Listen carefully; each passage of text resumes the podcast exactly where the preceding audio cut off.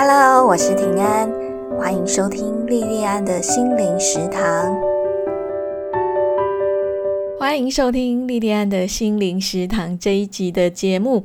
今天要跟大家分享今年度金钟奖讨论度很高的台剧《茶经》。《茶经》在这一届金钟奖总共获得十六项提名，是有金钟奖这个奖项以来入围最多奖项的戏剧作品。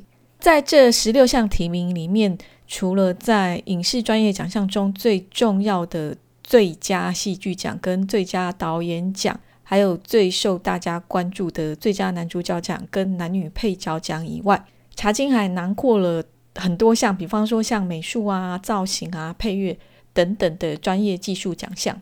我在看电影跟戏剧作品的时候，我有个习惯，是我一定是从每一集的第一秒片头专心看到。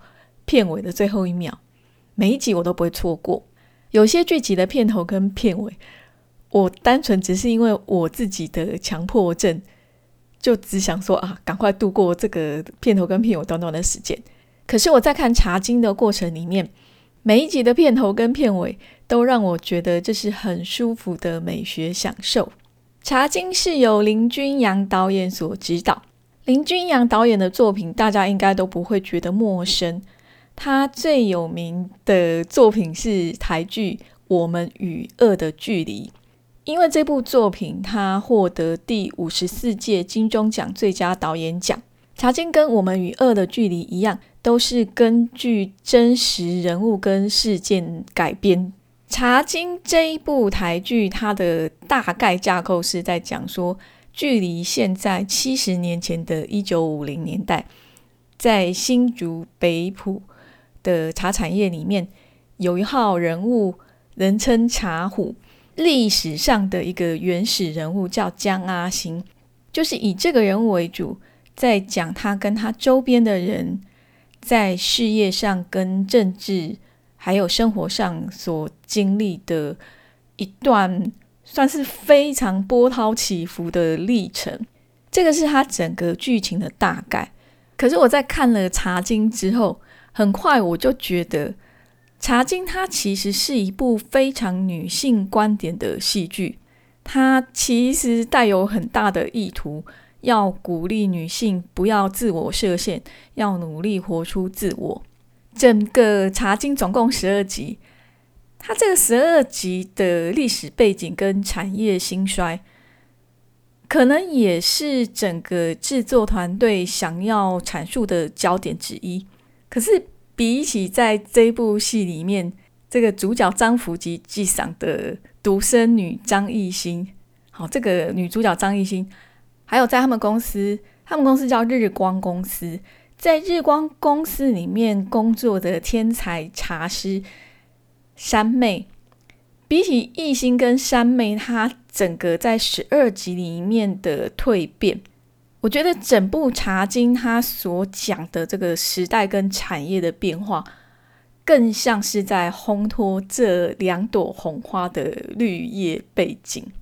《茶经》的女主角叫张艺兴，艺兴是由连于涵所饰演。在这部戏里面，我们跟着艺兴从还很可爱、还很稚气的小女孩。他那时候还会在床上赖床，然后跟管家春怡撒娇。他从一个这样很可爱的形象，到后来就是宛如企业第二代，然后跟着他的爸爸，他的爸爸就是郭子乾所饰演的纪赏，跟着纪赏在整个政治经济状况都还很动荡的一九五零年代，一起经营家族事业。那在这之间经历过几次重大的危机，他跟剧场之间也遭遇过一般二代接班常见的两代冲突。艺兴后来变成一个非常成熟、有味道的女企业家。我觉得她的整个艺兴的成长过程非常非常的励志。可是对照那个时候的时代背景。我常常在看《茶经》的时候，看着艺兴，我就觉得，哎，这个有点像是时光穿越剧，好像是我们这个时代的某个非常坚强能干的女性，穿越到一九五零年代的艺兴身上。台湾妇女意识的萌芽是在一九七零年代。那在《茶经》里面，它其实是有那个意图，强调女性要挥别刻板印象，做自己。这样的内涵却出现在一九五零年代背景的《茶经》这一部戏剧里面，我觉得有点太过刻意。《茶经》女主角艺兴的原型人物，就是原本的那个真实的人物，叫姜丽芝。姜丽芝她本身的真实的遭遇，其实反而更打动我。姜丽芝她并没有接棒成为企业家，她就像当时所有的女性一样，顺服于当时的社会框架。结婚以后就专心相夫教子。可是她算是含着金汤匙出生。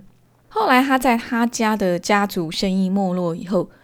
很努力的做了好几份工作持家，这样很真实的际遇，可能不是那么的振奋人心。可是我觉得每一个时代的女性都有属于那个时代的女性的那种美丽，女性的独立跟坚强，我觉得不需要一定要靠工作上的表现来证明。像姜丽芝这样子。曾经经历过她父亲事业楼起的千金大小姐，在她家的家族事业楼塌的时候，她可以放下过去的那种好日子，很务实的努力工作。我觉得这个也是一种令人很敬佩的坚韧。虽然我觉得茶金在女主角的人物设定上太过刻意，可是我还是非常非常喜欢茶金这一部作品。而且事实上，他去年在宣传期的时候，我就非常想看，因为我非常非常喜欢连于涵。然后在《茶经》里面，我觉得连于涵把艺兴这个角色从很稚嫩、很可爱的女孩，到后来变得很成熟、很妩媚、很有味道，她的整个转变，把她诠释的很到位。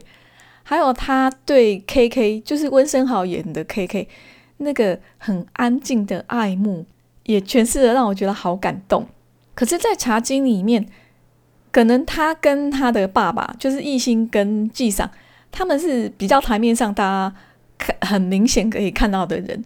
比起这一对父女，我觉得在茶经里面更吸引我注意的，反而是为这一对父女他们工作的很多小人物们。首先，第一个是天才茶师三梅，我不知道我的发音准不准哦，因为我不会讲客家话。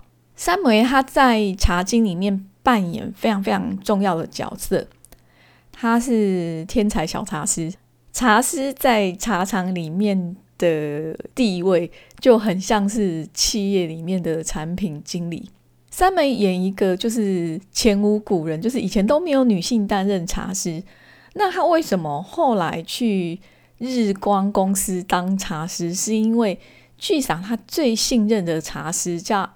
阿土斯，阿土斯推荐三梅。对三梅来讲，他就是到一个你知道吗？茶产业里面，在当时来讲，茶产业里面的台积电工作，但他原本就只是一个没有受过教育，只是在他自己家里面的茶园，在他自己家里面照顾生病的爸爸的一个非常普通的茶农女儿。你想想看，一个这样的茶农女儿。进到台积电担任重要职务，那一定是非常的受宠若惊。那三维他在进入日光公司以后，刚开始他也受到很多人家对他的质疑，尤其是男性同事对他的专业都有很大很大的质疑。那阿土斯他有他的徒弟叫石头师，还有这个石头师对他的嫉妒，这些对他来讲都不是很友善的。但是三维他没有让这些。比较负面的因素去影响他，在茶经里面，我们看到的三毛他一直都是非常安静、非常内敛、非常的努力在工作。但是他这么努力的工作，他并不是要去证明自己。你可以感觉到说，他完全没有这样的企图，他就是一心一意的想要报恩，想要回报张家父女对他的赏识的这一份恩情。我很喜欢三美这个角色。觉得她真的是一个让你看了就会很想要疼惜她的女孩。那除了三模以外，还有很多于公于私、环绕在张家妇女的很多角色，比方说像妈妈一样疼爱一心的春姨，比方说纪赏旁边有一个很像唐太宗旁边魏征的角色叫林经理，他永远紧盯着他们公司的财报，然后一直盯着他，想办法不要让他们赔钱这样子。比方说很早就领便当死掉的阿土司，还有安静话不多，可是。你会感觉到说，他一直都在默默观察的司机阿荣，这些小人物，不管他们外面看起来是很唠叨还是很安静，他们都跟三模一样，非常忠诚的在服务，还有照顾着张家这对父女。他们以张家这对父女的喜怒哀乐为自己的喜怒哀乐。他们会因为日光公司生意好就很高兴，也会担心日光公司遇到危机的时候该怎么办。以我们现代职场的眼光来看，可能有的人会觉得这一群人的奴性很重。可是我觉得这一群小人物，他们跟张家妇女、跟老板之间，有着我们现代职场上很少看得到的那种情谊。这种情谊。我在我父亲那一代的工作的人身上看到很多像这样的特质，虽然可能日子会看起来很平淡，可是也让人觉得很安心安定。像纪赏他在茶经里面，他是一个非常有气魄、非常有远见的人；一心就是一个非常勇于开创的第二代。像这样的企业家跟企业家二代，他们眼中的世界跟他们眼睛。在看的地方，对像我们这样大多数很平凡的人来讲，其实是非常非常遥远的事情。我觉得那个是我们翻翻商业杂志里面才会看得到的故事，还可以拿来八卦用这样子。反而是他们身边的这些小人物，我觉得那个才是我们的日常。不管时代怎么改变，科技怎么进步，对像我们这样很平凡的人来讲。我们最基本的想要的东西，不过也就是能够安身立命，好好生活。好，接下来我要分享《茶经》的结局。如果你还没看《茶经》，而且你怕被暴雷的话，就请你在这里暂停，就先不要再听下去了。等你看完之后，再来听我们这一集接下来的内容。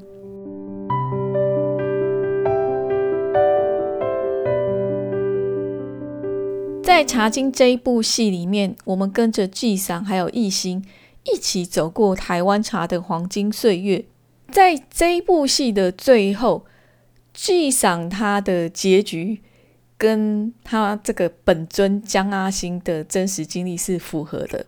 纪赏最后破产，因为政府的汇率干预哦。那他为了还债，就卖掉他工作间住家的漂亮洋楼。在这里让我感动的有两点。第一点是，当他意识到大势已去的时候，他断然决定把他所有能支配的资产用在支付员工薪水跟照顾乡里面的百姓。他把员工跟乡里摆在他自己之前的这个义气，我觉得任何人都会很感动。那第二点是，在他遭遇到这么大的失败的时候。他没有慌张哦，他整个就是非常的泰然自若。他的这一份泰然自若也让我觉得很感动。机长的遭遇让我想到《易经》的第二十八卦，《易经》的第二十八卦叫大过卦。大过卦，它的整个环境就是非常动荡，那个人的力量很单薄，所以在这个卦里面的每个爻都很辛苦。也很艰险。那一个卦是由六个爻所组成哦，就是它那个爻就是有阴有阳，阳就是一横没有断，阴爻就是阳爻中间有断这样子哈。大过卦最上爻的爻辞是“过涉灭顶，凶无咎”。我我是念原文出来给大家听哈。那我等下解释一下。如果你去过中国的话，你可能看过中国的那种江啊河啊。很多都跟那个海一样这样子哦，很大很大。在《易经》创作的这个两千多年前，过河，它是一个非常凶险的事情。你要想想看哦，它是横跨像海洋一样的大河。那在《易经》里面，过河它也有开创的这个意涵在。那大过卦它的上爻呢，它大概是在讲说，在过河的时候遇到像海啸一样的凶险，最后遭到灭顶。这可能代表说他的事业就是全军覆没。可是虽然这么惨烈，他抚养无愧，没有过错。这就是大过卦最上爻的爻辞。过涉灭顶，凶无咎。其实我们一般人在面对成功的时候要很淡然，其实并没有很容易。可是更难的是面对重大失败，处之泰然。茶经里面巨赏在他事业要结束的时候所展现出来的那种风骨，让我觉得。非常非常有魅力，让我很佩服。天要亡他的事业，他就只能认命随天去。可是几十年后，真实故事的江阿星后代就把这个当年江阿星他为了还债卖掉的这个漂亮洋楼再度买回来。我想江阿星如果在天上知道这件事情，他应该会觉得非常非常安慰吧。茶经他在播出以后。因为剧情里面有一段是四万块旧台币换一块钱新台币的这段历史，有引发一些争议，在网络上有讨论了一段时间。有些网友因为这一段剧情觉得茶金在洗白当时的执政党。我不是那种历史控，所以我其实一点都不在意真正的这个细节是什么。可是，在茶经里面有好几个人物。他们在面对重大的政治经济事件的时候，常常就会破口大骂，当时的执政党。那他们在骂的时候，我其实是蛮有感觉的。那一方面是透过他们讲出来的这些话，还有那个情绪，我可以感觉到说，他们在那个时代遇到这些状况，真的是非常的痛苦。可是，在另外一方面，茶经的制作单位是公广集团。还有现任执政党的文化局，还有客委会，我其实是有点怀疑，他们是不是有把他们的手伸进这一部作品里面？撇开历史事件的对错，撇开政党力量，是不是有介入这部作品？我觉得《茶经》它真的是一部很好看的作品。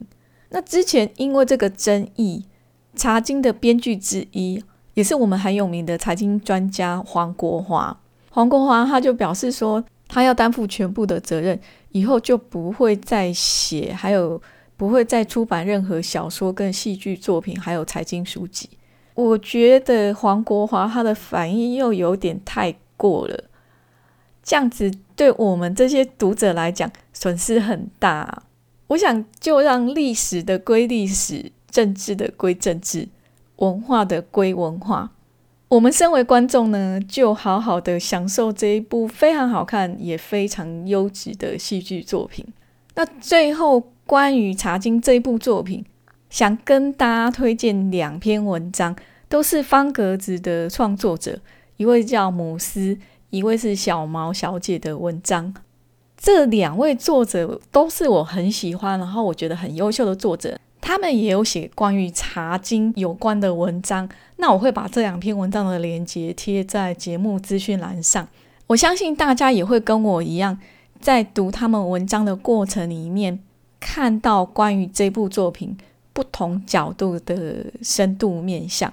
茶经这部台剧我就分享到这边，我们今天的节目就到这里结束。非常非常感谢你的收听跟支持，我们下次再见哦。